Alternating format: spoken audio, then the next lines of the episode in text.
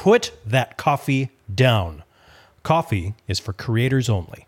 My name is James Newcomb, and I'm inviting you to an exclusive accountability program that will help you set and achieve your creative goals. It costs nothing but your time and patience. Go to coffeeisforcreators.com to learn more.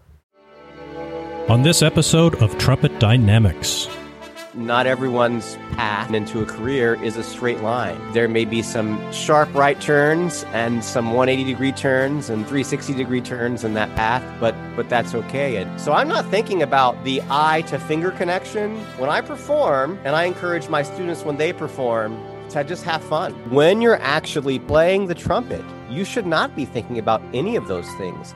Those are things that you think about in the safe zone of an applied lesson and in the safe, controlled, artificial environment of a practice room. Hey, folks, this is James Newcomb, and welcome to Trumpet Dynamics, telling the story of the trumpet in the words of those who play it. And we are going to add to the growing story of the trumpet with our guest. He's the professor of trumpet at the University of Kentucky.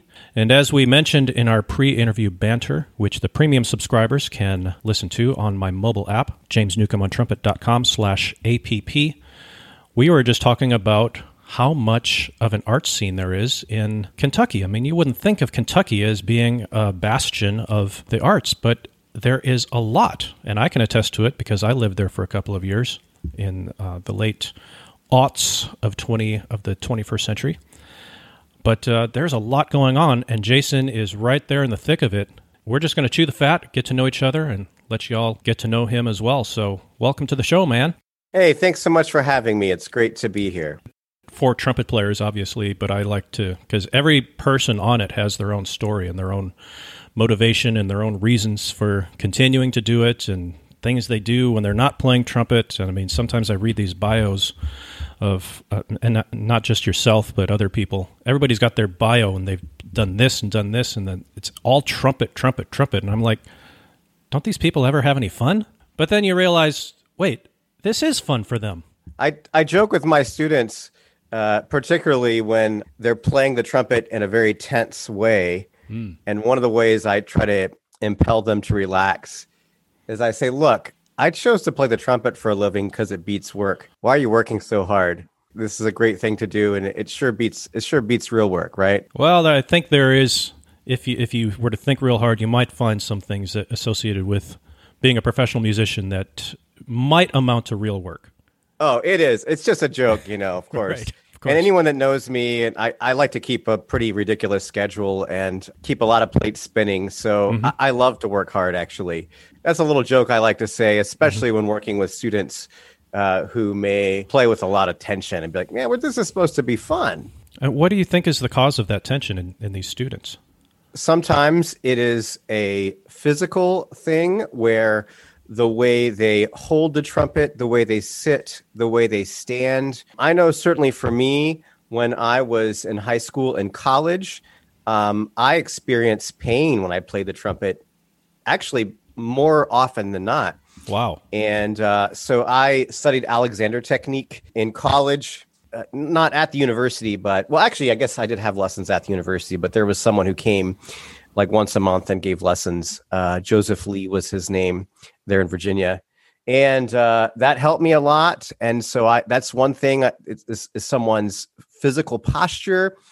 Sometimes it's the pre-flight check that people have before they play, where they they bring the horn to their face, but before they blow wind into the horn, they need to lick the mouthpiece, uh, take three breaths, hold the breath before they blow, um, you know, click their heels together three times, whatever it is, you know. Um, sometimes it's the the the pre-flight check, and I guess the third thing I guess that might lead to tension is just sort of that mental tension. Mm. You know, mm-hmm. whether it be yeah. anxiety, uh, anxiety about the performance or the audition, or just anxiety about picking up a trumpet in general, anxiety about being at their trumpet lesson, whatever it mm. might be. So. Mm. Yeah, there are a lot of reasons. I joked before and said why why trumpet is so fun, but there are actually a lot of legitimate reasons why it might not be fun and why yes. it might uh, promote physical tension. So, you know, one of my probably my my top goal in working with a student, certainly my top goal for a new student that I meet is just to make the process of playing the trumpet as efficient as possible. Um, I avoid using the term as relaxed as possible. Okay. And I avoid using the term be totally relaxed because, in truth, if you're totally relaxed, you're dead. Um, Right, I, I right. prefer the term that Arnold Jacobs coined minimal motors, where you use the motors that you need to use and you don't use the ones you don't need to use. You know, you use your your inspiration muscles when you inhale and you use your exhalation muscles when you exhale but you don't contract your exhalation muscles when you inhale uh, and vice versa. I think there are a lot of reasons for tension and it's a real passion of mine to help students to play more efficiently. What what kind of pain did you feel when you were playing in university? I, I had back pain, I had wrist pain, Really? and I also I had a great deal of abdominal pain. Um, Really? I'm actually yeah. Um, I ended up having to have surgery for a hernia. It's a whole long story. I had pain in a lot of places, and I just remember being in college and wanting to practice and practicing for a short time and being like, I just physically can't play anymore. Like I, I can't. Like it hurts too much to play. Learning to overcome the physical tension in my playing was a really important thing, not just the longevity of my career. I'm mm-hmm. happy to say now, I, I've been at this for a long time now. I never have pain when I play. I can't tell you mm-hmm. the last time when I played and had pain anywhere in my body. Um, mm-hmm. I've been very fortunate these last 15 years or so, like no pain. So Alexander technique works, you know, and I think Right. I'm a, liv- a, a living example of that. But I had substantial pain, and you know, if you if you just research, you know, the number of professional musicians who experience pain. Um, the number of I was reading something not so long ago about cello players who play in orchestras. Again, don't quote me on this; look it up for yourself. But something like around two thirds of professional cellists experience pain every time they play. It, it shouldn't be that way. I'm old enough now uh, that some of the, my colleagues who are my age, I have colleagues who've had like uh, carpal tunnel and tendonitis, all kinds of musculoskeletal, you know, problems. Once I was like doing the Alexander technique for maybe two or three years, like it- all the pain went away and it's never been back since. Both in trumpet and also in other areas of my life. A few hours ago, I finished a two hour workout exercising and like I don't hurt uh, the next day. You know what I mean? And um, I can drive a long car trip and sit properly in my car seat and not hurt after a four hour drive, you know? So um, I'm a big believer in Alexander technique and learning to use your body correctly. so he's a walking advertisement for the Alexander technique. Going to buy the Check shirt. it out. Yeah. He's going to buy the company. He liked it so much he bought the company. well, I don't believe it's a company, but um, and and there are people who know way more about it than I do.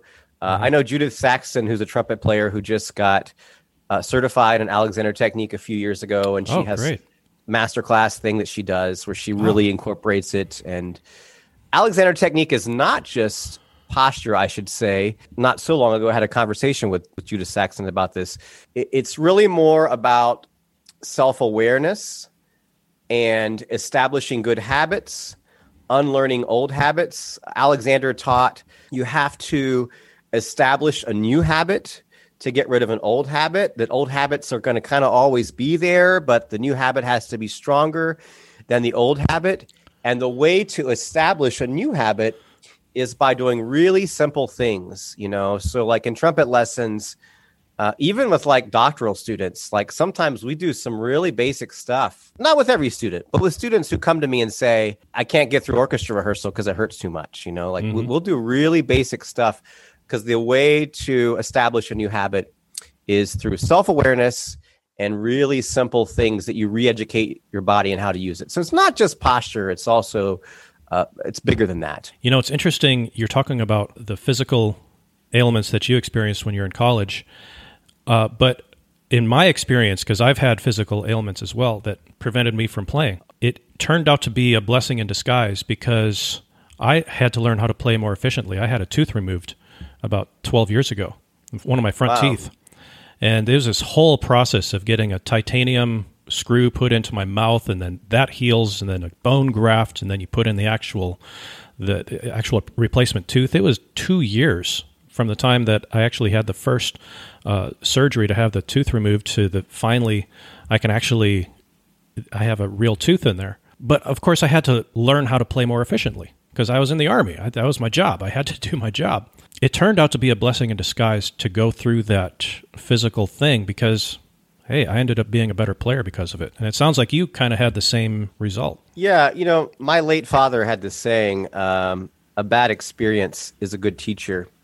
And I'm uh, thankful, even though we joked at the beginning about pain and playing and not being so good when I was younger and everything. But, you know, I really had to step by step figure out how to play the trumpet, had to overcome a lot of problems in retrospect, I'm thankful for that because I know a thing or two about helping someone with an embouchure change because I had to go through one.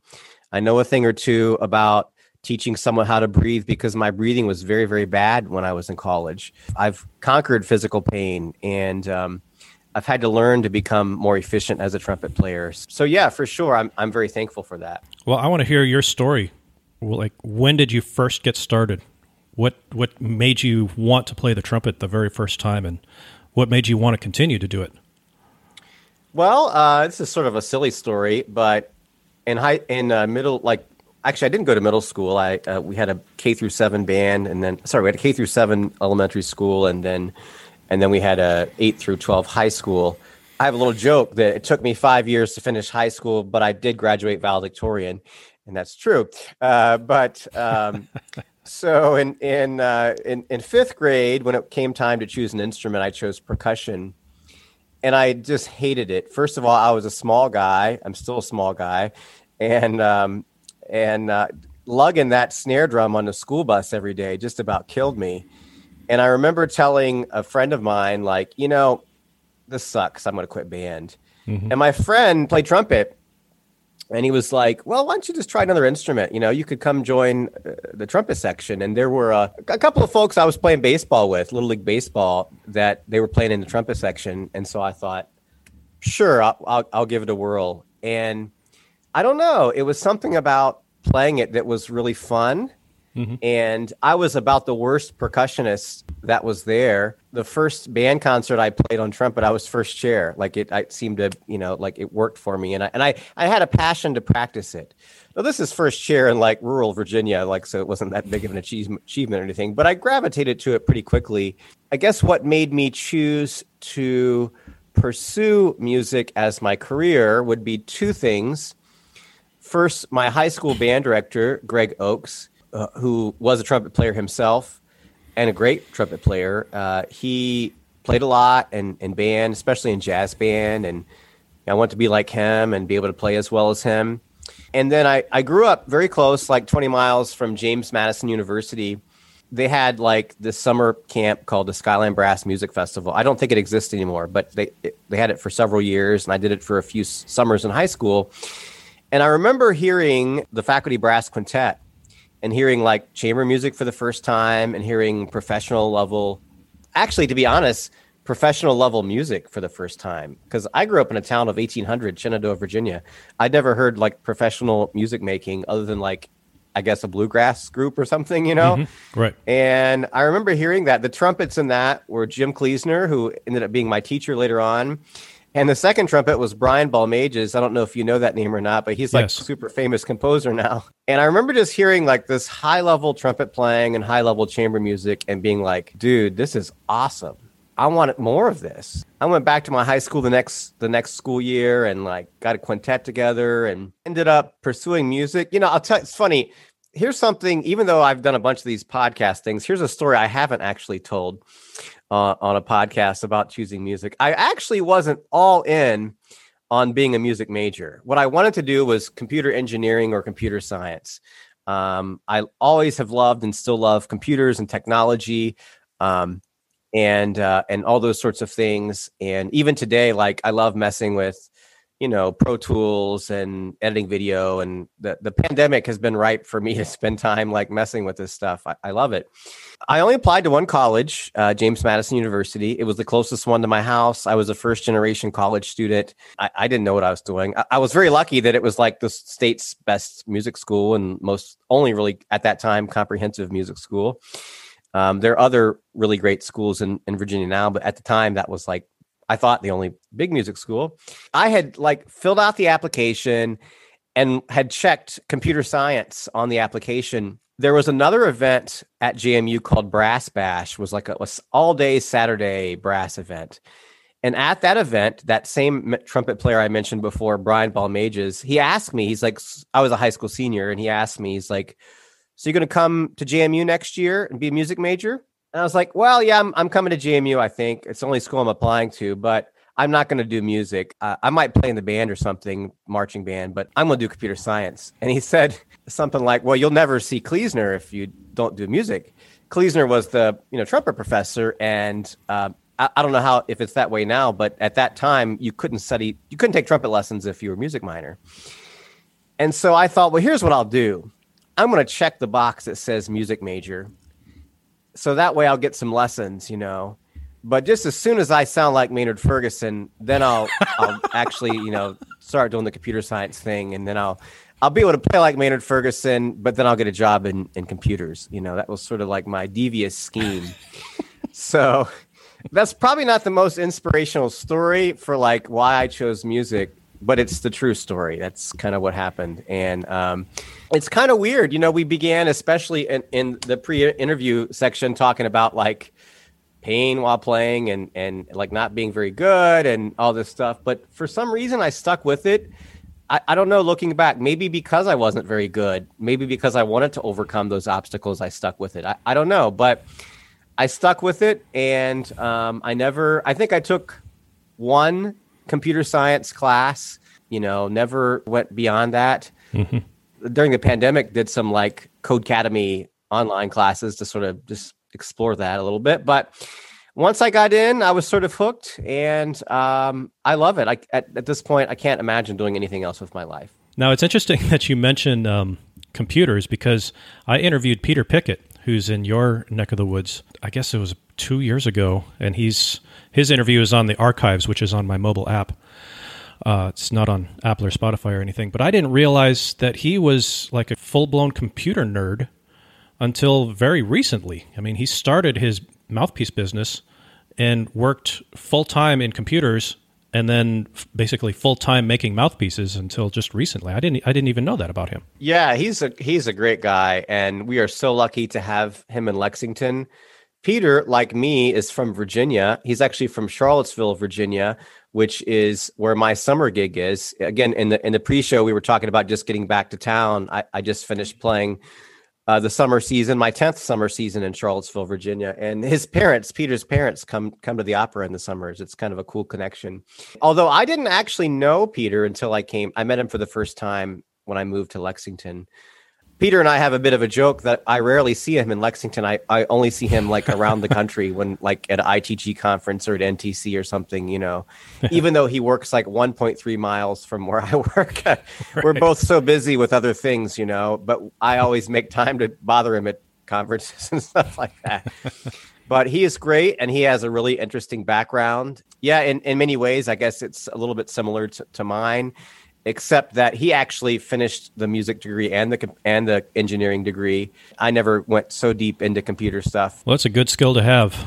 It's something to fall back on. It's because sometimes musicians need a day job. Nothing wrong with having a day job that you enjoy doing and doing what you love to do when you're not doing your quote day job, your your quote real job. It's funny because like now like learning how to use Pro Tools is what I do for fun and playing the trumpet or teaching the trumpet is what I do for a living. So it's sort of like the literal inverse of what I planned to do when I went to college. So for any college students listening, like, you know, if you don't have it figured out now exactly what you're going to do, that's okay. You know, it, will work out. Uh, not everyone's path through college and into a career is a straight line. Uh, mine certainly wasn't. There may be some sharp right turns and some 180 degree turns and 360 degree turns in that path, but but that's okay. And more to the point of what we said at the beginning about like not just telling the story of Jason Dovel. I should say I had a great experience at JMU. My teacher, Jim Kleesner, was just perfect. And my teaching is so much like his teaching. I'm not as good as him as a teacher. He was such, just a master teacher, but I do my best. So, have you ever played like Maynard Ferguson since you made that vow? Oh, maybe even today. yeah. Don't we all like to try to play high and loud, right? Isn't that what it's all about?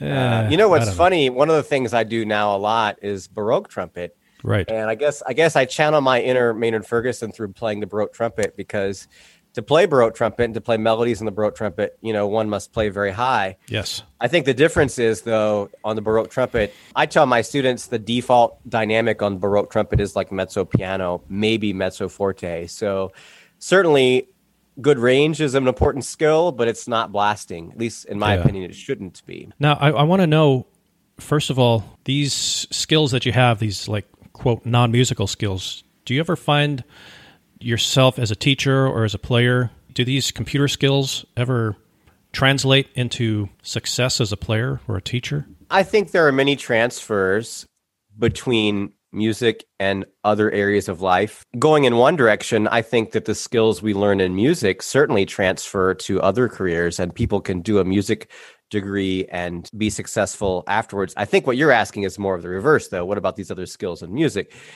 And certainly during this past year, absolutely. You know, one of the things that we did this year was we made a bunch of recordings, and um, we don't have quite enough for a full CD yet. We're maybe halfway there, and we'll be releasing that once we get a few more things in the can. But certainly, I've talked to my current UK students a lot about microphones, audio editing, good cameras. You know, we we got a fleet of GoPros and we're trying to make some videos and stuff like that. So certainly that comes up. It also comes up in the scheme of entrepreneurship a little bit, especially with my graduate students as they are applying for jobs and stuff like that, or applying for upperclassmen applying for graduate school. This year, most schools were online auditions. So having a really good uh, packet uh, for that pre-screen that you because you're not going in person you know it's so important so hmm. and yeah i think even on the trumpet directly you know i think sometimes especially with my students who do know something about technology and computers certainly there are some transfers you know it's funny two days ago one of my students so i have this seven year old son who like took swim lessons but like hasn't quite learned how to swim yet. And we just went to the beach and like here's my seven year old who can't swim in the ocean.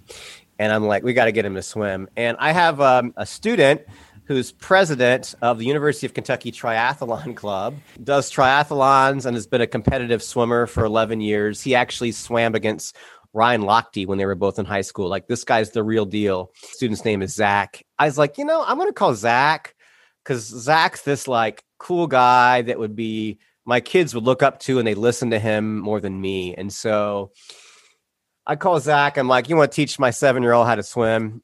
And he's like, sure, I'll let's do it. And what's so funny is as Zach was telling me the kinds of things that we should have, be having my son do, he was making so many trumpet analogies. yeah, yeah. And it was so funny, trumpet analogies to swimming, you know, in terms of the breathing and everything. And it was so funny to see my student now showing how music transfers. He's actually teaching someone how to swim based on what he's learned from me in trumpet. That was just kind of cool. So when you're teaching your students, what are some of the physical things?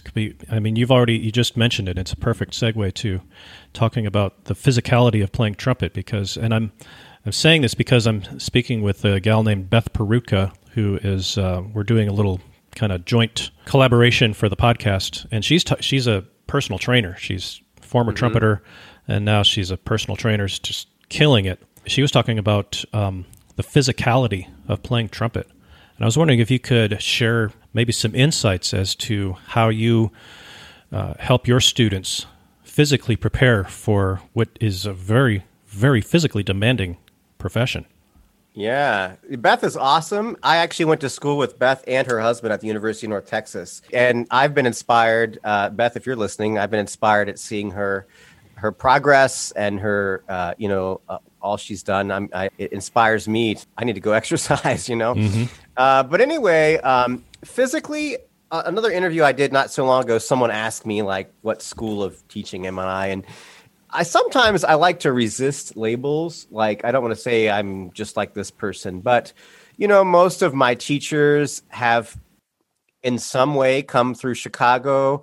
I mean, Jim Kleesner was a student of Cichowicz and Herseth and went to Northwestern and Southern Chicago Symphony and at UNT, Keith Johnson uh, was in the Chicago school very much. If you've read The Art of Trumpet Playing, later on, I studied with Charlie Geyer and Barbara Butler. Uh, Charlie Geyer said to me that when he saw Keith Johnson do a master class, it was like watching Vincent Cichowicz. It was just like a, a dead ringer for it. So a lot of my teachers have been in that aspect. Therefore, I have a big priority for breathing, and I, will be brief about breathing because you know we could do three hours on breathing I like to keep it simple, so I'll try to be laconic and succinct here as I talk about breathing. I focus on the sound of the breath, number one. Like Jacobs, like Keith Johnson, like Cichowicz, I say O, OH. You might say, why would you do that? To work on that turnaround of the in and the out of learning to take that natural, relaxed breath and to focus on the sound of the inhalation. As Keith Johnson said, I forget this is if this is in his book or if it's an ITG article, but it's like OH is simple and it works. I find nine times out of 10, if you can focus on the OH breath and you can make sure they don't hold the breath before that the breath breathing process is twofold in and out, not in, hold, out but in and out and that breath with a that scale with the breath between every note is is a good way to do that. In many cases that's all you have to say about it. Uh, sometimes you have to go deeper uh, certainly with graduate students like in a trumpet literature the university of kentucky is a doctoral program so we have i have dma students and certainly with those students like in a graduate level trumpet literature class we will talk about the diaphragm and isometric tension and the intercostal muscles and all that but for the purpose of like a sophomore trumpet lesson if they can make the breath quiet it's usually pretty good especially if they like get a breathing tube or a breathing bag you know and stuff like that in terms of the physical part of it getting the breathing figured out i am not really a capacity breath person that says you have to take the biggest breath every single time and mm-hmm. use as much air as possible. Actually, the, the older I get, especially the more I hang around Vince Martino. let me say it this way I want there to be as much air in my lungs as possible, but the actual air leaving my body, I try to use as little as possible a word you used at the beginning. I forget if it was in the interview or the pre-show banter, but you talked about efficiency. In terms of efficiency, I find the less air I'm using, the more efficiently I'm playing. I'm not the kind of person that tries to pump lots of air through the trumpet. I try to take a comfortably full breath you know, if you check out a great book by Christian Steenstrup called Teaching Brass, he actually talks in terms of like milliliters and liters in terms of how much air we use to play different notes on the trumpet. And it's shockingly low, relatively uh, a small amount of air. What's the name of that book again? Teaching Brass. Teaching Brass. Okay by Christian Steenstrup. It's a great book. And he also is a very much a Chicago school kind of teacher. I believe he went to Northwestern and studied with Jacobs and Cichowicz. It's a great book. It's pretty sciency. It's very sciency. But if you know anything about me, like I love that stuff. I mentioned being torn between like music and engineering or whatever. Like I, I just love to to dig down in the details. Um, so so yeah, physically breathing is really important taking a good breath, but not because playing the trumpet requires you to push huge volumes of air through the instrument. Largely, what we do on the trumpet is convert air to sound, you know, is kind of what we're trying to do. So, yeah, the, a big part of efficiency for me is the air.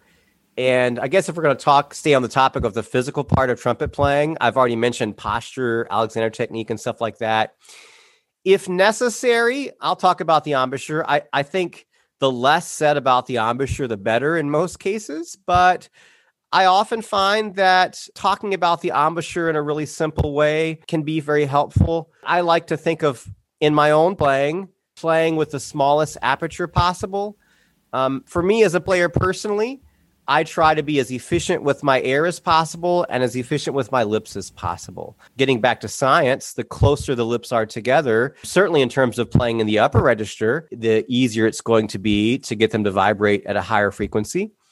Um, and even playing softly, I think most people agree we use less air when we play softly. When you have less air and you still need the compression to get uh, response, your lips being closer together is is helpful for that as well.